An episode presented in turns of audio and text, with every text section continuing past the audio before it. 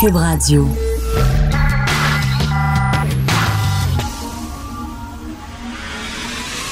De 10 à 11. De 10 à 11. Richard Martineau. Politiquement incorrect.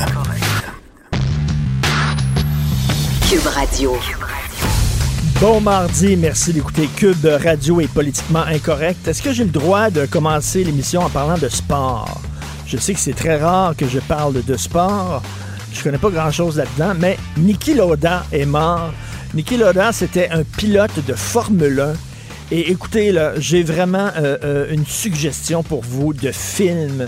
Si vous cherchez un film à regarder, vous devez absolument, si vous l'avez pas vu, regarder Rush de Ron Howard. C'est un film qui a été tourné en 2013.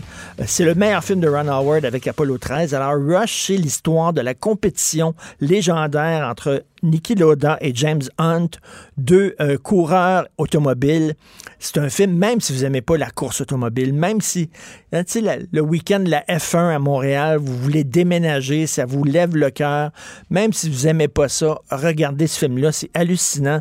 Alors, mais ce qui est très le fun, c'est que Niki Lauda et James Hunt, qui étaient deux amis, mais deux compétitifs, compéti- ils, ils compétitionnaient les, les uns euh, un contre l'autre, deux adversaires qui étaient totalement différents. James Hunt, c'était un playboy, c'était un gars euh, qui faisait la course euh, Formule 1, mais tu un peu en dilettante comme ça, alors que Niki Lauda, c'était un gars qui était qui était très rigoureux, très scientifique. Autant l'autre était cute, autant l'autre était moche et tout ça.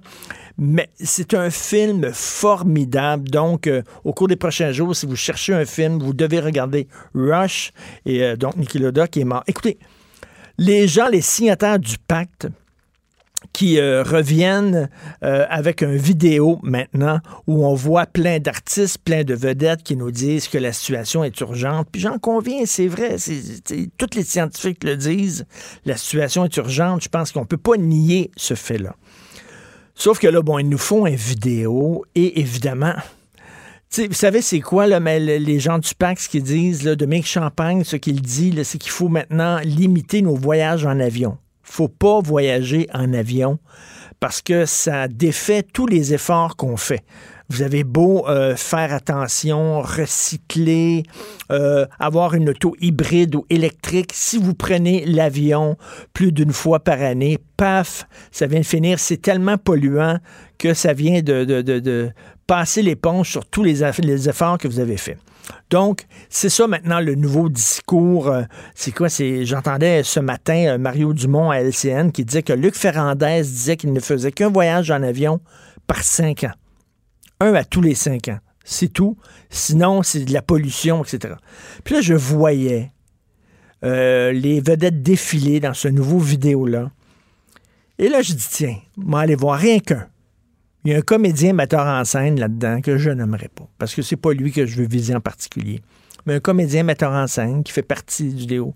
Je suis allé sur sa page Facebook. Alors, en novembre 2018, il a fait une tournée. Il a participé à une tournée qui l'a amené en Arménie, à Istanbul en Turquie, à Saint-Pétersbourg en Russie, à Paris, à Azerbaïdjan. Il s'est promené partout. Il n'a pas fait ça en vélo. Il a fait ça en avion.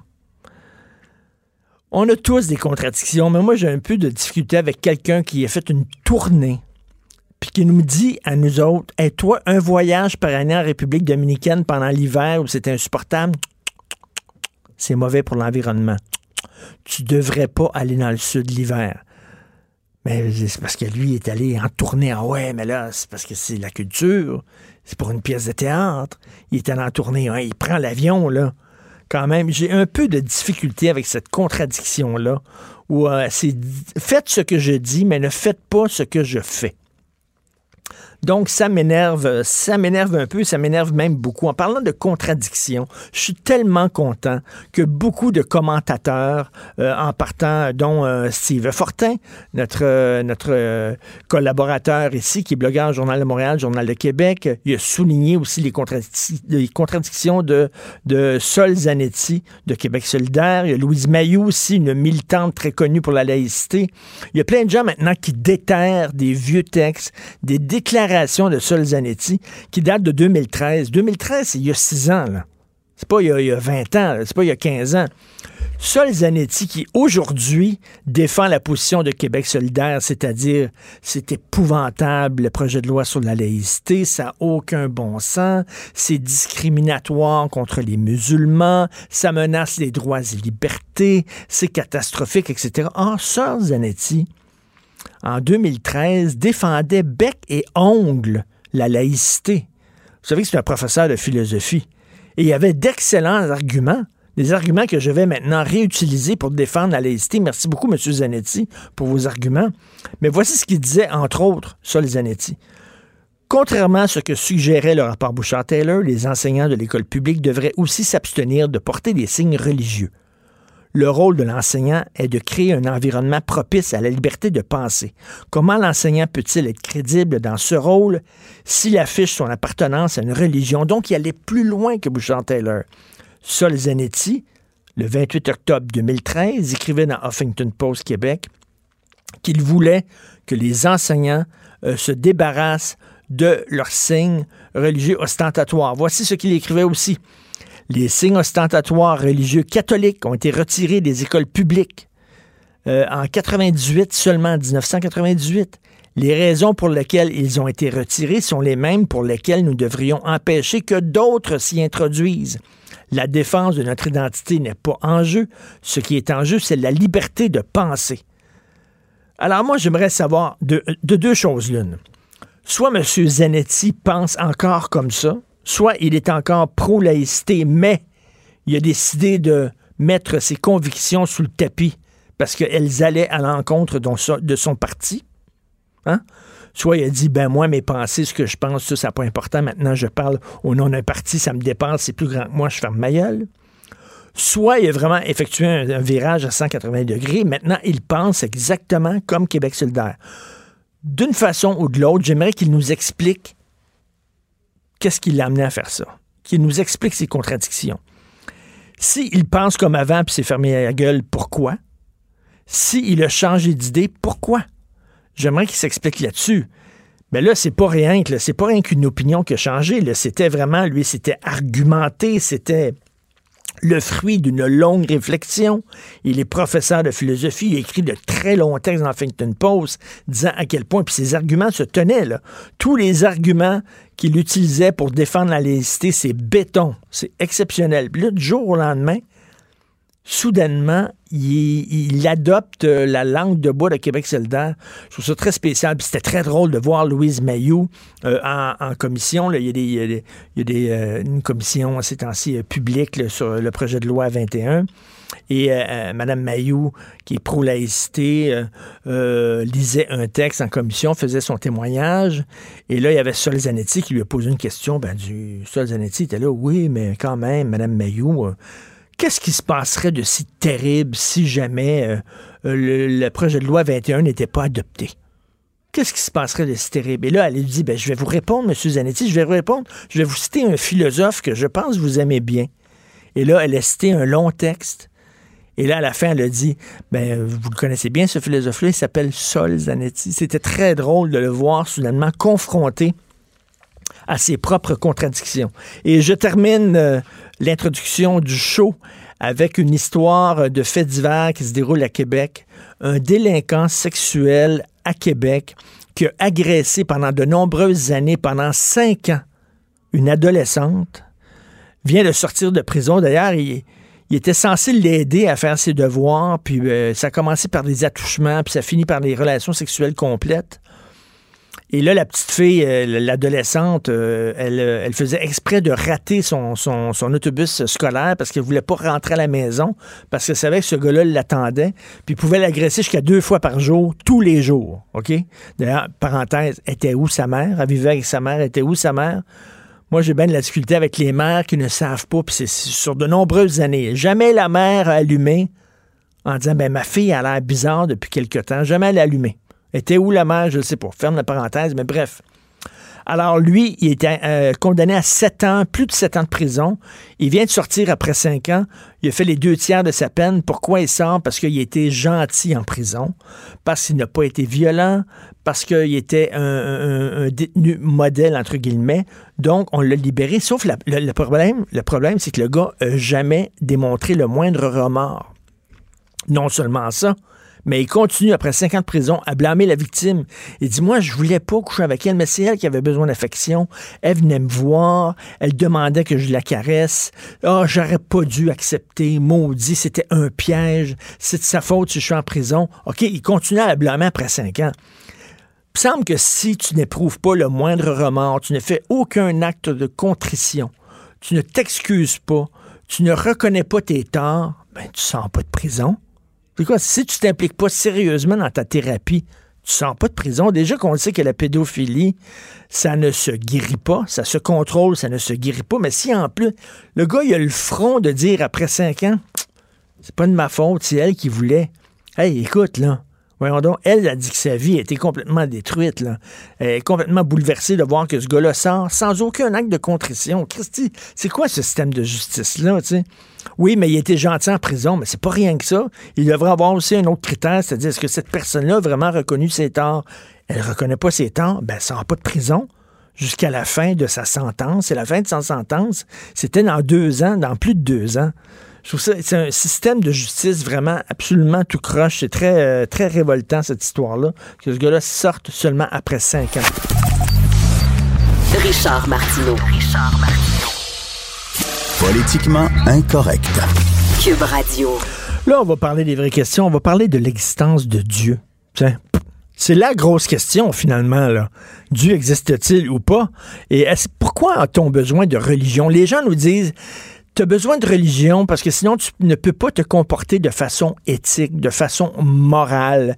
La religion, elle est garante de ton bon comportement. Ben non, tu peux ne pas croire en Dieu et être un citoyen exemplaire.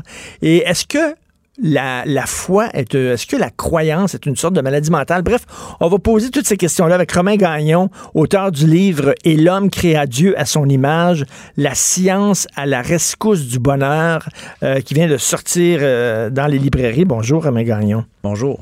Il y a un, un, un chapitre de ton livre qui s'appelle Cette psychose que l'on appelle affectueusement la foi. Pour toi, Romain, la foi est une psychose? Oui, par définition, une psychose, c'est une perte de contact avec la réalité. Alors, quand on pense qu'il y a quelqu'un qui est assis sur un nuage, puis qui regarde ce qu'on porte, ce qu'on mange, puis ce qu'on baise, ben oui, ça s'apparente à une psychose, mais c'est une psychose collective parce qu'il y a plusieurs personnes qui ont la même psychose. Dans ce temps-là, on appelle ça une religion. une religion, c'est ça. Ben, est-ce que, est-ce que, tu sais, le, vieux, le vieil adage, là, une religion, c'est une secte qui a réussi. C'est un peu ça, là. en quelque sorte, oui. Quelle est la différence entre une petite secte et une religion? Et pourquoi soudainement on accorde des accommodements aux membres d'une religion, mais pas aux membres d'une certaine secte? Pour des raisons politiques. En fait, au départ, il faut comprendre le succès du christianisme euh, à l'époque de Constantin, puis le succès ultérieur de l'islamisme euh, tirent leur source à la même place. C'est-à-dire que c'est des religions qui collaborent très bien avec des dictateurs, puis avec le pouvoir politique pour asservir le peuple. C'est quoi le message, au fond, des deux religions? C'est soyez des martyrs maintenant, puis plus tard, vous serez récompensés. Plus tard. Mais on a-tu des garanties qu'il va y avoir un plus tard? ça fait l'affaire des dictateurs. Regardez dans l'histoire, les religions islamiques, christianiques ont tout le temps été main dans la main avec les, les dictateurs parce que ça, ça facilite la vie des dictateurs pour asservir le peuple. Ben, puis donc, le pardon chrétien, le pardon chrétien, où si on te gifle sur une joue, tant l'autre joue. Ah oui, c'est facile, ça. ce soit un beau petit mouton, fais-toi fais rentrer dedans, fais-toi frapper. Mais mais il on a besoin de. Il y a beaucoup de gens qui ont besoin de cette béquille-là parce que, bon, savoir qu'on va mourir, savoir que les gens qu'on aime autour de nous vont mourir et qu'on les, on, les reverra plus jamais, c'est extrêmement anxiogène. C'est extrêmement difficile de vivre avec ça. Donc, on s'est, on s'est créé un, paradis à la fin de nos jours parce que pour pouvoir passer à travers ça. Ben effectivement, en fait, la religion sert plusieurs euh, fins. Euh, c'en est une, une, une d'entre elles. de façon générale, l'homme, l'humain, l'humanité a développé du savoir pour mieux gérer ses angoisses existentielles. À un moment donné, les gens faisaient des danses pour qu'il pleuve, pour les récoltes. À un moment donné, ils ont compris que non, ça suivait des lois météorologiques. Il n'y avait plus besoin de faire des danses. Euh, les croyances servent la même fonction d'apaiser nos angoisses existentielles, à la différence qu'elles ne sont pas universelles. Tu sais, euh, deux plus deux, ça fait quatre en Iran puis au Canada. Mais par contre, euh, les croyances, elles, varient d'une communauté à l'autre et, et sont source de conflits. Mais à la base, ils visent le même objectif, apaiser les croyances, euh, les angoisses. Vous savez, même les chimpanzés, là, quand il y a un orage, là, puis qu'ils sont stressés, là, ils prennent des branches puis ils tapent à terre fort parce qu'ils veulent, sont furieux, sont furieux contre la terre. Ils donnent des intentions divines à la terre. Alors, l'histoire de la foi, là, ça remonte à bien plus loin que même que l'être humain. Là. Mais il y a des animaux qui croient à ça aussi. Mais il y a des gens qui sont, il y a des scientifiques qui sont croyants. Alors moi, c'est ça qui me frappe toujours, des gens qui sont extrêmement rationnels, là. mais tout, tout à coup, là-dessus, non. Là-dessus, on dirait que la, la raison prend le banc, puis là, soudainement, ils se mettent à croire à un, à un ami imaginaire. C'est assez particulier, ça. Écoutez, il n'y en a pas tant que ça, des, des scientifiques. C'est quoi, c'est Einstein qui disait Dieu ne joue pas au dé, là? Ce qu'il disait, c'est le, le hasard n'existe pas, Einstein disait. Il ne peut pas avoir- le, le monde n'est pas venu comme ça par hasard, c'est ce qu'il semblait dire, non? Ben oui ou non, il ne faut pas confondre. En fait, quand, quand, euh, Einstein a dit euh, Dieu ne joue pas au dé, faisait allusion à la théorie de la relativité. Et il n'avait pas compris encore la mécanique quantique. Il n'était pas rendu là, là. Il a admis plus tard dans sa vie qu'effectivement, le hasard existait. Puis ça, la mécanique quantique l'a démontré, ça, que le hasard existait. Euh, à un moment donné, on a posé la question carrément à Einstein à la fin de ses jours Croyez-vous en Dieu? Et euh, il a répondu Ben, définissez-moi ce que vous entendez par Dieu, puis je vais vous dire si j'y crois. puis, entre vous et moi, la science aujourd'hui procure des explications assez raisonnables sur l'origine de la vie, donc ensuite des animaux puis des humains. Une explication aussi, une histoire de l'univers à tout le moins qui remonte jusqu'au Big Bang. Avant ça, c'est un peu plus nébuleux. Alors, si on définit Dieu comme étant l'espèce d'essence divine qui au départ a créé tout ça, OK, fine, je peux croire en Dieu. Ben, entre toi et moi, ça ne change pas grand-chose qu'on y croit qu'on y croit pas. Dieu serait créateur de l'homme indirectement. Il a créé l'univers qui a engendré l'humain. Mais de croire, comme dans Genèse, là, que Dieu s'est réveillé au septième jour, puis a créé l'homme et la femme. Écoute, là. Mais la, la- 21e la meilleure siècle, réponse, moi, que j'offre aux gens qui disent je crois en Dieu, je demande pourquoi tu crois en Dieu? Ben écoute, l'univers n'est pas apparu comme ça. Voyons donc. Regarde, c'est, c'est- quelqu'un a créé ça. Puis là, ma réponse est qui a créé Dieu d'abord? Ouais. C'est, On ça juste rapporter le Ok, ben, problème. tu, tu rapportes le problème. Euh, oui, mais Dieu a toujours été là. Dieu n'a pas besoin de créer, il a toujours été là. Fait que tu peux dire ben, la même chose pour le monde. Alors, La la, même chose pour chose pour l'univers. pour l'univers. L'uni- L'univers a toujours été là. Mais c'est certain que ce sont des questions, Romain, puis tu sais, on a beau dire, là, euh, euh, on n'est pas croyant, on est athée, ou on est agnostique, mais tu sais, quand, quand, le- quand un soir d'été, euh, tu te couches sur la pelouse, tu regardes le ciel étoilé, puis tu penses à, à tous ces milliards et milliards de galaxies et d'étoiles, puis qu'on est tout seul dans l'univers, c'est- vertigineux, là. Absolument. Angoissant, j'appelle ça, ça de la spiritualité, Richard. J'appelle pas ça de la religion. On peut être spirituel sans être religieux, mais malheureusement, les religions ont pris en otage la Mais, spiritualité. mais quelle, quelle est la différence entre les deux? Ben, écoutez, euh, c'est, faut, faut voir dans l'histoire, là, il y a eu plusieurs millénaires, là, notamment durant la civilisation chinoise, où est-ce qu'il n'y a pas de religion. Le taoïsme, c'est pas vraiment une religion. Les gens, c'est une spiritualité plus qu'autre chose. Et puis, étrangement, euh, dans mon livre, d'ailleurs, j'ai un chapitre sur le taoïsme parce que je trouve que ça s'applique très bien à notre civilisation d'aujourd'hui. On dirait que c'est un peu comme si la, la- la- la- le christianisme, après ça, l'islam avait comme kidnappé notre spiritualité pendant plusieurs siècles. Alors qu'au fond, les, ces gens-là, à cette époque-là, étaient plus sages qu'aujourd'hui, puis étaient plus heureux qu'aujourd'hui. Est-ce que, la religion apporte des réponses, puis la spiritualité, c'est juste de, de pouvoir vivre avec les questions, avec le mystère de la vie, de pouvoir vivre, mais sans nécessairement apporter des réponses concrètes? Ben, il y a une grosse différence entre s'interroger sur le sens, l'origine de l'univers, puis puis, de, puis, puis aller jusqu'au hijab. là. Moi, je trouve qu'il y a un méchant fossé entre les deux. Là, on peut se poser des questions existentielles. De là à croire qu'on peut pas manger de côte levée, euh, là, il y a une méchante marge entre les deux. C'est là que je dis que ça devient une psychose en ce temps-là. Là. Euh, Et que les gens ont à tout prix besoin d'un signe. Tu sais, on parle des, des- des signes religieux ces temps-ci. J'ai besoin de mon signe religieux avec moi, sinon si tu me l'enlèves, c'est comme si tu m'enlevais un bras. Mais moi, je regarde cette personne-là en disant, ben, elle a des problèmes, cette personne-là. Est-ce que j'ai le droit de dire ça? Elle a des problèmes? ben, moi, je pense que oui aussi. On, est, on a la même opinion là-dessus. Si tu as besoin d'un bout de tissu là, pour te définir. Je vais aller plus loin que ça. Tu écrivais un article il y a une journée ou deux, puis tu posais la question est-ce que le fait d'enseigner la religion à des jeunes enfants, c'est de la maltraitance? Ben oui. Puis moi, dans mon livre, Référence scientifique à l'appui, je démontre que l'enseignement de la religion en jeune âge nuit au développement de la pensée analytique chez l'être humain. Mais tu sais, surtout là, des, des, des, des groupes, mettons, comme les, les acidiques, entre autres, là, euh, où tu retires l'enfant et tu lui donnes un enseignement qui est presque à 80 Je cite exactement 80 cet religieux. Ah ouais. Cet enfant-là, après ça, lorsqu'il grand- lorsqu'il sort de sa, mettons, s'il sort de sa communauté, euh, ce qui est déjà, c'est déjà un exploit, s'il sort de sa communauté à 20 ans, 30 ans, il n'est pas, il est pas outillé pour vivre dans la vraie vie parce que tout ce qu'il a appris, c'est des, des sornettes. Fait que finalement, c'est, toi, là, mettons, c'est un enfant, puis tu l'envoies pas à l'école, puis tu y apprends toutes sortes de sornettes à la maison, la DPJ va débarquer en disant ça n'a pas de bon sens. Mais si c'est la religion, ah, Là, c'est permis. Ah. Là, c'est correct. On Pourquoi? pas toucher à ça. Parce que c'est politique. C'est politique, tu sais. c'est, euh, Puis tu soulevais une autre question aussi tantôt. Tu disais les gens ont besoin de la religion pour la moralité. Ben, je cite aussi dans mon livre des références intéressantes des- des- des, euh, sur la science par rapport à la moralité. C'est que on se rend compte qu'au fond, toute ces, euh, la notion d'empathie, euh, de bienveillance, de charité, etc., tout ça, c'est programmé par la sélection naturelle dans le cerveau humain. Autrement dit, un jeune enfant, là, quand on lui montre c'est quoi la bonté, là, tout ce qu'on fait, c'est on rajoute une étiquette de mots à un concept qu'il connaît déjà. Il connaît déjà la jalousie. Il connaît déjà le sentiment de vengeance, autant les bons que les mauvais sentiments. Il connaît déjà le système de, ven- de vengeance, etc. Tout ce qu'on fait, c'est qu'on colle pas, mots. pas besoin de lui inculquer ces valeurs-là. Ces valeurs-là sont à l'intérieur de lui comme être humain. Absolument. Ces valeurs-là ne viennent pas de Dieu. Ils sont programmés dans le cerveau humain. Et c'est tu- quoi? Pas juste dans le cerveau humain.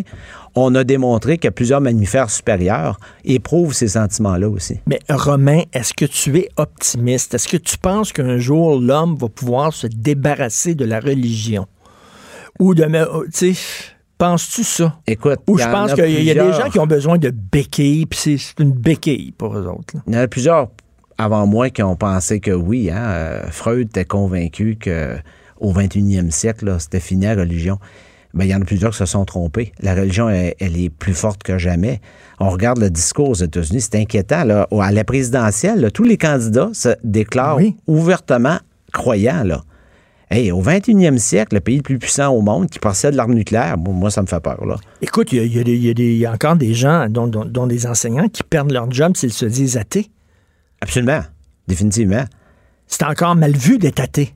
Ah, puis écoutez, euh, les, États-Unis n'ont pas progressé depuis les années 70. C'était les années 70, il y a eu le Flower Power, les hippies, espèce de libération intellectuelle, liberté de penser. Mais depuis les années 70, la, la- liberté d'expression a reculé aux États-Unis, elle n'a pas avancé.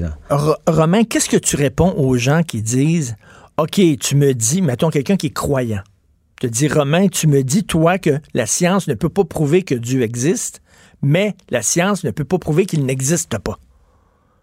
tu, tu- tu réponds quoi à ces gens-là? Je vais leur répondre que ce que j'ai répondu un matin à une autre entrevue radiophonique, on n'a pas de preuve que le Père Noël n'existe pas. Est-ce que c'est une raison pour y croire? On peut pas mettre un pied, voyons donc, ça fait pas de la rigueur intellectuelle, mettre sur un même pied d'égalité ce qu'on peut démontrer, ce qu'on peut pas démontrer. Par défaut, les choses n'existent pas jusqu'à temps qu'on démontre qu'ils existent. Voyons donc, tant qu'à ça. Je veux dire, sky's the limit, on peut inventer n'importe quelle théorie. c'est ça, il y a- une grosse bouilloire euh, qui se promène Oui, dans Russell, Russell, c'est la bouilloire de Russell. La- une grosse bouilloire, une bouilloire qui Russell se promène avait, c'est ça, avait tourné ça au ridicule aussi. Il avait dit tant qu'à ça, on va inventer la bouilloire céleste. Là.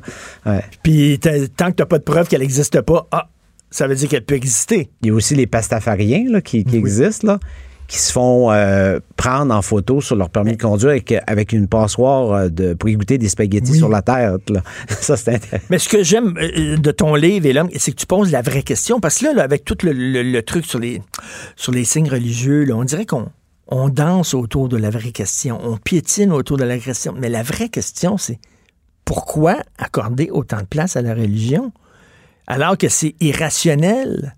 Alors qu'on vit dans un monde, me semble, où on met justement l'accent sur la science, sur les connaissances, puis là, soudainement, ah, mais là, l'irrationnel religieux, si on accepte ça, pourquoi? Moi, c'est clair que la religion va à l'encontre des valeurs canadiennes, parce que le Canada est basé sur la justice et l'égalité. Puis les religions prônent tout l'inverse de ça. Puis je pense que l'école, moi, je, la laïcité, c'est juste le début, il faut aller plus loin que ça. Il faut utiliser des cours d'éthique, par exemple, à l'école pour euh, aider les jeunes à entendre un autre point de vue. Tu as entendu peut-être l'histoire de cette jeune fille-là dont les parents étaient musulmans qui ne voulait pas qu'elle entende la musique à Ben l'école. oui, puis elle était obligée de porter des écouteurs pendant le temps que ses petits collègues à l'école euh, écoutaient de la musique.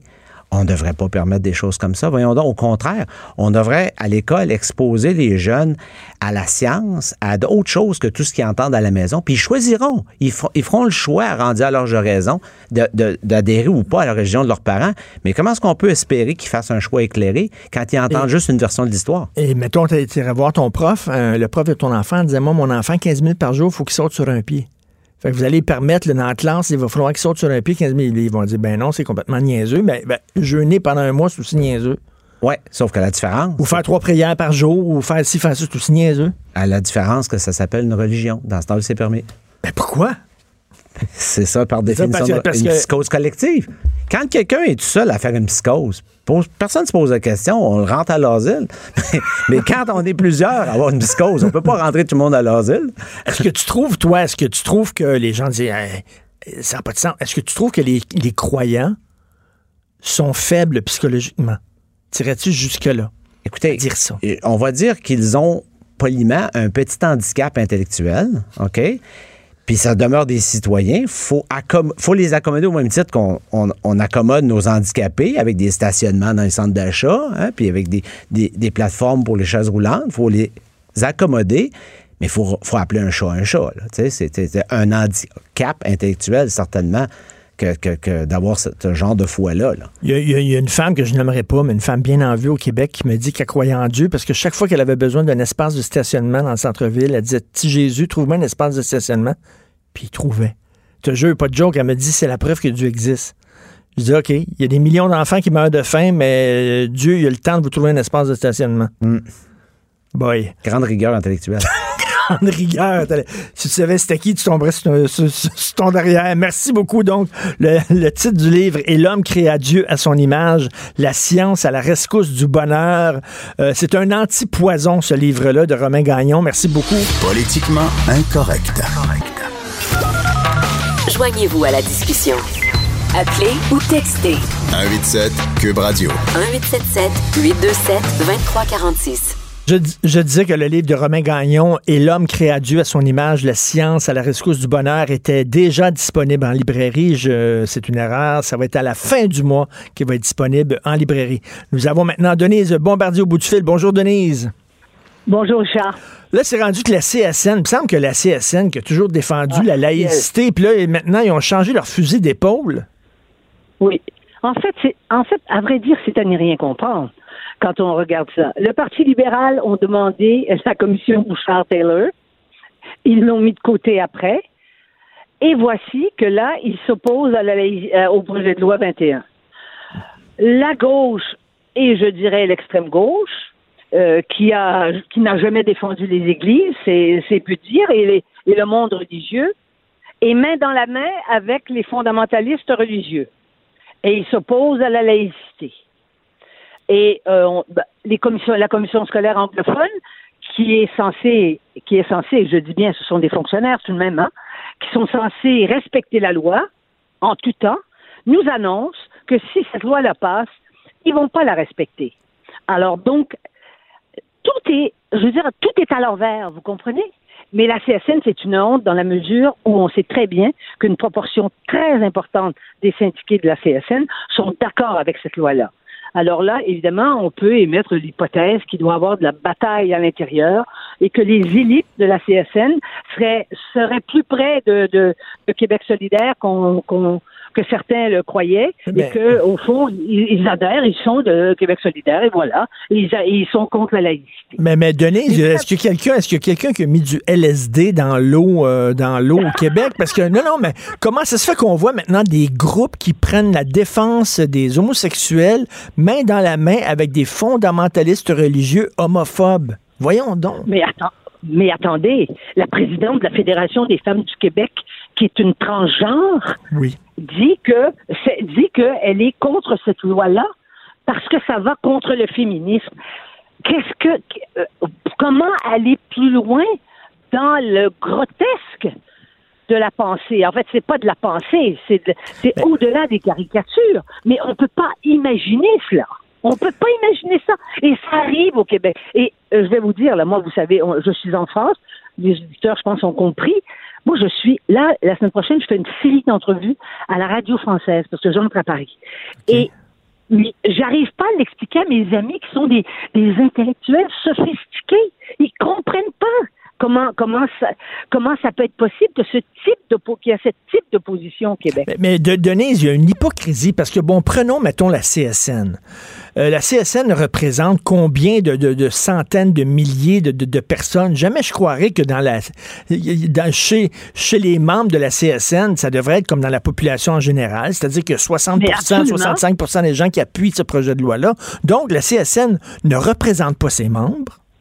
Non, non. Est-ce que est-ce que la Fédération des femmes du Québec, avec avec euh, une transgenre à la tête, est-ce qu'elle représente les femmes? Moi, je vous dis non. Euh, et on peut continuer comme ça. Et, le, et, le, et vous savez, ce qu'il y a, ce qu'il y a d'encore plus, on, on est plus mal à l'aise, c'est qu'on a le sentiment que tous ces gens-là n'accordent pas de légitimité au gouvernement du Québec qui a été élu Mhm. selon les règles de l'art. Et ça, c'est extrêmement gênant. On ne, comment on peut analyser ça? Euh, on peut bien dire que c'est de l'aveuglement, que c'est de la mauvaise foi, mais c'est certainement pas un réflexe de, un réflexe de quelqu'un qui, est démocrate. Ça, c'est clair. Mais moi, je Et remets, plus- je remets en, question. je remarque- Oui. Je remets en question toute la légitimité de ces gens-là qui disent parler au nom de leurs membres. C'est comme la Ligue des Noirs du Québec. La Ligue des Noirs du Québec ne parle pas au nom de tous les Noirs. La Ligue des femmes ne parle pas au nom de toutes les femmes. Le CSN ne parle pas au nom de tous les syndiqués. C'est quoi ces affaires-là? Non, ça c'est vrai, mais mais une chose est une chose est certaine, ce que ce que enfin vous, je sais que vous l'oubliez pas, mais là, pour les besoins de notre Mm. conversation, il faut le dire. Et il faut dire que euh, que que tous ces que tous ces gens-là, euh, c'est c'est c'est à eux que les médias euh, s'intéressent. Et il y a et Mm. c'est à à eux qu'on donne la parole. Et il y a une autre chose qui est il y a une autre chose qui est troublante, c'est que la majorité silencieuse au Québec ne dit rien. Hein? On disait, ah, au Québec, c'est épouvantable, les Québécois, ils sont, ils sont homophobes, ils sont, ils sont islamophobes et tout. C'est pas vrai. On n'entend pas euh, les, les extrémistes, ne, ne même les extrémistes s'expriment euh, s'e- s'expriment pas. Donc la majorité reste. On dirait que les gens sont dans une sorte de stupéfaction. Et moi, ce qui m'inquiète, c'est que c'est cette il y a une sorte de, derrière ça, il y a une sorte de peur. Derrière ce silence, il y a une peur. Parce que dans le silence des Québécois, dans toute notre histoire, derrière nos silences, il y avait beaucoup de peur. Mais, mais c'est incroyable de se faire dire ça à, longueur de jour par des organismes comme ça. Là, on Oui. dirait que toutes les centrales, euh, la, la Fédération autonome de l'enseignement est contre aussi. On dirait que toutes les centrales Oui, syndicales sont contre. euh, alors que je, je- reviens là-dessus, dans la la- population, c'est 65% près de 70% des gens qui sont pour. Je veux dire, ce, ce- ce pourcentage-là doit se refléter aussi au sein de ces organisations-là. Oui, mais euh, je veux dire, on- il faut que les, il faut que les gens s'indignent de ça. Il faut. Ben moi, oui. je crois que les gens sont aussi très fatigués du débat, qu'ils sont inquiets quand on leur, vous savez, quand on leur, quand on leur décrit ce qui va se passer légalement. Hein, toutes les poursuites et que cette loi-là va être, elle va être cassée, puis ça va être cassé par tel, ça va être cassé par la Commission des droits de la personne, puis ça va être cassé par, tous nos tribunaux jusqu'à la Cour suprême, puis qu'on va en plus, on va, on va contester la légalité de la clause non-obstant telle qu'utilisée. Je pense qu'on leur annonce l'apo- la- l'apocalypse qu'on annonçait d'une autre façon au moment où il y a eu un des référendums sur l'indépendance. Fait que les gens disent, oh, c'est aussi bien de pas passer parce que ça va être tellement l'enfer pendant une couple d'années que, bof, laissons tomber. Oui, puis ça sera pas bon. Et, le pas, le pas de plus, c'est de dire, ben, ça sera pas bon pour l'économie du Québec et puis pour l'image du Québec, d'ailleurs. Qui, quels sont les gens qui ont dit que c'était qui c'est qui s'est scandalisé au fait euh, du fait que ça nuirait à, à l'image du Québec nul autre que M. Gérard Bouchard, n'est-ce pas? oui. Mais, mais on est. ne faut pas faire ça. nous aimeront On, va passer pourquoi? Vous savez, ça, c'est un réflexe petit bourgeois. Ben oui. C'est pas ça. Qu'est-ce que le voisin, qu'est-ce que le voisin va dire? Ben oui, exactement. Vous comprenez? Ben oui. non, non, mais on est toujours là à penser qu'est-ce que les autres vont penser de nous. On s'en fout ce que les autres vont penser de nous. Mais il faut, oui, mais il faudrait quand même dire à quel point dans les médias, dans, dans les, dans les journaux, les journalistes ne font pas leur travail. Et il y a eu un article très intéressant, je ne sais pas sur quel site, moi j'ai reçu par quelqu'un là, euh, de, l'ancien éditorialiste du, droit. Hein, et qui a dit, qui a fait l'analyse, et qui a dit, qui a parlé, par exemple, de, la façon dont le devoir couvrait ça. On parle pas là, des, des, on parle pas des, des, des articles d'opinion, hein, mais on parle de la simplement de, vous m'excuserez l'anglicisme, de la couverture des, des débats qui se sont déroulés on n'a pas, on n'a presque pas donné la parole dans les journaux, on n'a pas reproduit ce que la, ce que les gens qui étaient favorables à la loi ont dit. On a reproduit simplement en leur donnant toute la place des pages on a reproduit les positions de messieurs euh, Taylor et Bouchard. Et avec les titres, regardez bien ça, regardez bien ça. Guy Rocher, Guy Rocher, qui est vraiment un de nos, grands intellectuels, voici ce qu'il a dit. Oui, une sommité, une sommité. Oui, une sommité. Il a dit la loi 21 euh, ne vise pas les musulmans en tant que tels. Il dit à une autre époque, ça aurait été le catholicisme qui aurait été visible. Aujourd'hui, parmi toutes les religions, ça, ça donne que celle qui est la plus militante et la plus visible, c'est l'islam. Mais peut-être que ce ne sera pas comme ça dans plusieurs années. Peut-être ça va une autre, ça va être une autre religion. Donc, on ne vise pas les musulmans, on vise la religion qui est la plus visible. Et ça, ça donne actuellement la plus visible, c'est l'islam. Avez-vous vu le titre de la presse? La presse, son titre, c'était Guy Rocher a des problèmes avec la visibilité de l'islam. C'était ça leur titre. C'est dégueulasse. Oui. C'est dégueulasse, ce titre-là. Voilà. Alors, mais euh, encore une fois, euh, la majorité euh, attend. Et là, on sait, ça on le sait par exemple, que le Premier ministre, qui a eu le courage de mettre cette loi-là, une loi si modérée que le Premier ministre va, va aller jusqu'au bout et que cette loi va être adoptée. Et après ça, peut-être que certains auront besoin de douche froide ou de se plonger dans des bains de glace pour se refroidir à la fois ce qui leur reste de ce qui leur reste de cerveau et, pour se et, ce qui leur reste de sens civique. Et qu'est-ce que vous pensez des contradictions de Solzanetti? qui, lorsqu'il était euh, il en 2013, Solzanetti écrivait sur plusieurs tribunes, il prenait la défense de la laïcité, il était pro-laïcité, il disait même que les enseignants devraient se départir de leurs signes religieux. Et là, quelques années plus tard, hop, là, lui, il a bu le coup de Québec solidaire, puis il est contre le projet de loi 21. Voyons. Oui, mais ça veut dire que ces gens-là ne, réagissent qu'aux émotions du moment et ils cherchent surtout euh, dans, cette euh, mouvance-là, ce qu'ils cherchent, c'est d'aller dans le sens de ce qu'ils croient être euh, ce qui est plus ce qui est plus tendance et ce qui est plus audacieux. Alors, ce qui est audacieux, c'est de justifier euh, que, les, que les hommes et les femmes ne sont pas égaux à travers une religion. Ben oui, c'est le monde à l'envers. Le monde à l'envers. Ben, ah le monde à l'envers. Bonne chance. Il faut continuer de faire notre travail. Tout à fait. Bonne chance pour expliquer ça à vos amis français. Ils vont avoir mal à la tête. Oh merci, Denise. Oui, ben, OK, très bien. Je vous en donne des nouvelles. OK, merci. J'ai hâte d'entendre ça. Euh, Denise Bombardier, merci. Vous écoutez Politiquement Incorrect. Richard Martineau. Politiquement incorrect. Tiens, parlant de fondamentalistes religieux, est-ce que Donald Trump est un fondamentaliste religieux? On va parler avec Loïc Tassé, politologue, chroniqueur et blogueur au Journal de Montréal, Journal de Québec, parce que Trump est allé de propos complètement délirants sur l'Iran. Il est prêt à les zapper. Il est prêt à envoyer l'arme nucléaire, à transformer ça en, en stationnement. Bonjour Loïc Tassé. Oui, bonjour Richard. Avec euh, tous les, États qui adoptent des lois anti-avortement hyper régressives, là, on, se pose la question, est-ce que c'est un fondamentaliste euh, qui est en, en contrôle des États-Unis? Ah non, euh, Donald Trump, pendant toute sa carrière, était plutôt pro-avortement. Ben oui. Et en fait, euh, c'est un opportuniste. Euh, c'est tout simplement qu'il voit bien qu'il y a une montée euh, de, de, de, du vote anti-avortement aux États-Unis. C'est poussé ça par euh, des, des, fondamentalistes religieux aux États-Unis. Et donc, lui surfe sur cette vague. Et donc, maintenant, il se déclare contre l'avortement, sauf dans des cas euh, de viol, d'inceste ou de danger pour euh, la vie de la mère. Mais il faut bien comprendre qu'aux États-Unis, la majorité de la population, c'est un peu difficile à voir dans les sondages, mais c'est ce qui s'en dégage, la majorité de la population, à peu près 55-60%, est en faveur des lois actuelles qui sont qui, qui légalisent jusqu'à dans une certaine mesure l'avortement. Mais, mais, mais, mais là, il faut, faut redonner à Trump ce qui lui appartient. C'est vrai que sous Reagan, par exemple, les fondamentalistes religieux occupaient beaucoup, euh, euh, avaient une certaine importance au sein du Parti républicain. Euh, Oui. Loïc, corrige-moi si je me trompe, mais il me semble que, que les aimaient un peu à leur place, là, Donald Trump. Là. Ils voulaient rien savoir de l'extrême droite religieuse, non? Ah non, Donald Trump, euh, le Tea Party, Donald Trump, est encore très proche des fondamentalistes religieux. Ah oui? Euh, oui, oui, bien sûr. Il y a toute une partie euh, de, de- du- des, des républicains qui euh, fonctionnent avec les fondamentalistes religieux et ça monte aux États-Unis. non, mais lui avec, la, lui, avec la vie sexuelle puis sa vie personnelle, dire, il peut, Oui, pas, mais- il peut pas vraiment être près des fondamentalistes religieux. Mais là. les fondamentalistes religieux ont un raisonnement très tordu sur Donald Trump.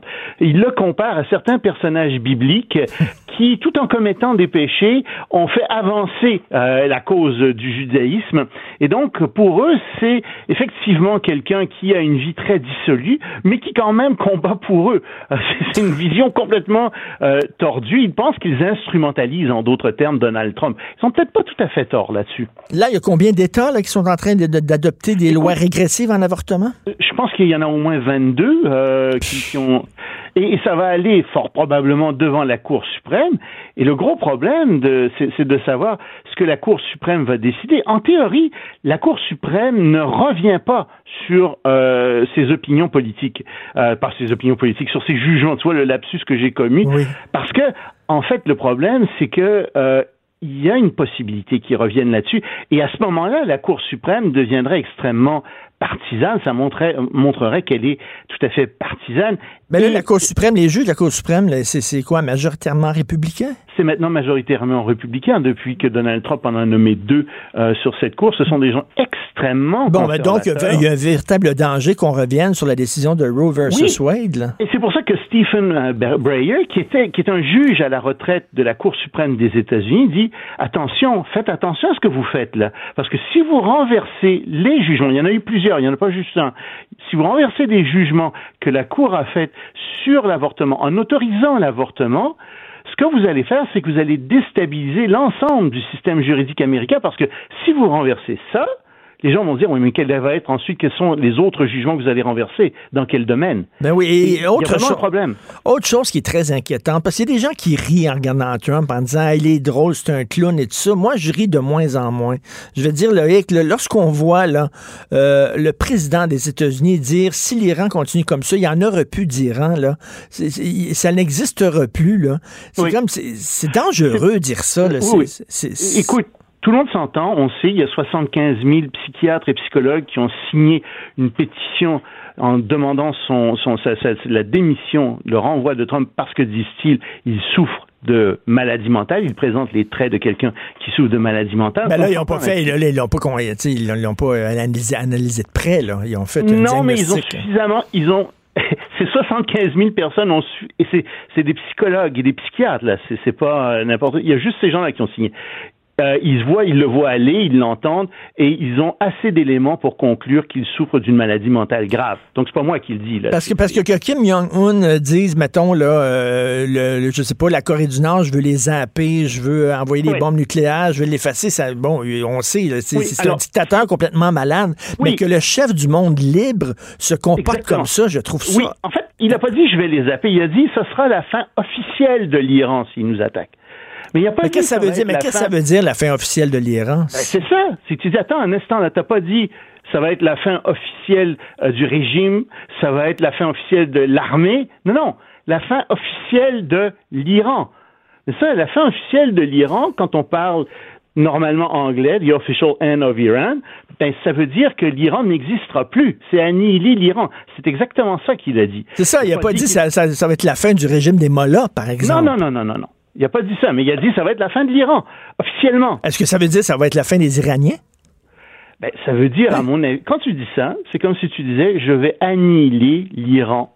Puis quand tu dis annihiler, quand tu, tu, tu utilises ce genre de vocabulaire, la fin officielle, ben ça sous-entend que tu vas utiliser de l'armement atomique s'il t'attaque. le président des États-Unis ne peut pas utiliser ce genre de langage-là. Au contraire, il doit, il doit, il doit pas jeter de l'huile sur le feu, mais tenter d'apaiser les choses. Je suis tout à fait d'accord avec toi et c'est pour ça que j'ai écrit mon blog là-dessus, parce que je trouve que c'est irresponsable de la part d'un dirigeant américain qui est à la tête de la plus grande puissance du monde de faire cette menace, même de manière indirecte. Parce que si les États-Unis, on comprend que si les États-Unis étaient attaqués avec de l'armement atomique, qu'eux-mêmes pourraient se défendre avec de l'armement atomique. Il n'y a pas grand monde qui conteste ça. Mais jusqu'à présent, depuis la fin de la Deuxième Guerre mondiale, depuis Hiroshima et Nagasaki, les attaques américaines, les guerres, se sont toujours faites avec de l'armement conventionnel. Et là, ils viennent changer le paradigme. Ils viennent dire non, non, regardez, s'ils nous attaquent, nous, ça se pourrait qu'on réponde avec du nucléaire. Et encore une fois, il l'a pas dit spécifiquement. Mais, mais ça me fait pas. Si tu décodes, ça revient à ça. Mais ça nous fait penser à ces images de Khrouchtchev là, à l'ONU tapant avec son soulier en disant nous allons vous enterrer, nous allons vous enterrer, qui disait ça à l'Occident. C'est la même chose. ça tellement stupide qu'il avait délassé sa chaussure puis qu'il s'était mis à taper sur la table avec, dessus pour dire non non écoute c'est ridicule. Sauf que dans ce cas-ci c'est quand même Trump qui l'a dit. Mais si Trump est capable de faire ça et en ce moment il, il met l'Iran sous pression hein, très fortement. Et c'est quand même un changement de paradigme parce qu'il dit je suis prêt. Et il l'avait déclaré auparavant, Trump. C'est pas la première fois qu'il parle de ça. Il avait déjà dit j'ai demandé à mes conseillers pourquoi on ne se sert pas de l'armement nucléaire si on l'a. Tu sais? Mais si tu fais ça, ça veut dire que pour exister au niveau international, pour avoir une voix, pour ne pas subir le chantage des autres puissances nucléaires, il ben, faut avoir soi-même la bombe atomique. C'est la, la mais, mais, je m'excuse, Loïc, je veux pas tomber dans, dans, le grotesque et dans la caricature, mais bon, la mienne est plus grosse que la tienne. C'est ça qu'il dit, Donald Trump. Il est tout le temps dans ce. il est toujours dans ce. Oui, mais. dans ce discours-là. Oui, puis c'est quand quand tu utilises des bombes nucléaires, ben tu sais ça c'est pas tout à fait la même chose que d'envoyer même euh, même 1000 tanks ou 200 2000 tanks là, c'est c'est c'est vraiment euh, extrêmement euh, grave. Et là, il y a des gens qui me disent oui, mais vous êtes extrêmement dur et très critique envers les États-Unis, mais vous pourriez être beaucoup plus critique envers, mettons, des pays comme l'Arabie Saoudite ou l'Iran ou la Corée du Nord. Sauf que ces, ces gens-là, ce qu'ils comprennent pas, c'est que je m'attends rien de la Corée du Nord. Moi. Oui. Je m'attends rien de l'Iran. c'est sûr qu'ils qu'ils nous donneront pas des leçons de démocratie, mais par contre, de la part des États-Unis, je m'attends beaucoup. Mes attentes sont élevées c'est encore le leader des pays démocratiques. Et si eux tombent, qu'est-ce qu'il nous reste comme leader? On a un sacré problème. Et je pense qu'il faut critiquer euh, l'Iran, il faut critiquer euh, la Corée, il faut critiquer la Chine mais ça exclut pas de critiquer les États-Unis et le président des États-Unis. Au contraire, il faut critiquer encore plus le président des États-Unis quand il fait ce genre de déclaration. Mais là, ils sont rendus à combien là, euh, au Parti démocrate qui veulent se présenter au présidentiel? Ben, ben, il y en a plus d'une vingtaine, ma foi, qui veulent se présenter. Puis, je regarde ça, Loïc, je suis désolé, mais je regarde ça de plus loin que toi parce que tu t'intéresses davantage à la, politique américaine que moi, mais je ne le vois pas encore, le leader, que ce soit l'homme ou la femme qui va pouvoir déloger Trump, je le vois pas. Non, non, et il n'est pas là, et c'est un grave problème en effet. Euh, il n'y a pas de leader charismatique qui se dégage du camp démocrate. Et plus que ça, le problème chez les démocrates, c'est qu'ils n'ont pas vraiment de thème de campagne qui mord, qui marche très fort. Tu sais, il y a toujours la, question de la santé. Oui, ça a une certaine traction, mais toute la question des enquêtes sur la Russie, ben, ça a fait patate dans la, dans la, parce qu'on n'a pas les documents. On se dit bien, oui, il y a peut-être quelque chose, il y a peut-être Anguille sous mais ils n'ont aucune preuve. Puis là, il y a toute la question euh, du renvoi de Trump. C'est sûr qu'il pourrait, mais les, les gens sont pas vraiment convaincus de ça non plus. Ben, Trump désobéit au Congrès, mais il n'y a pas, il y a, y a, aucun thème très fort. Mais, mais là, je disais des, thèmes forts. Je disais des publications sérieuses aux États-Unis qui disent, ben écoute, le, le meilleur jusqu'à maintenant, c'est Joe Biden. Puis là, tu te dis, attends une minute, là, c'est votre meilleur shot, c'est Joe Biden. Biden. Ou non, c'est pas.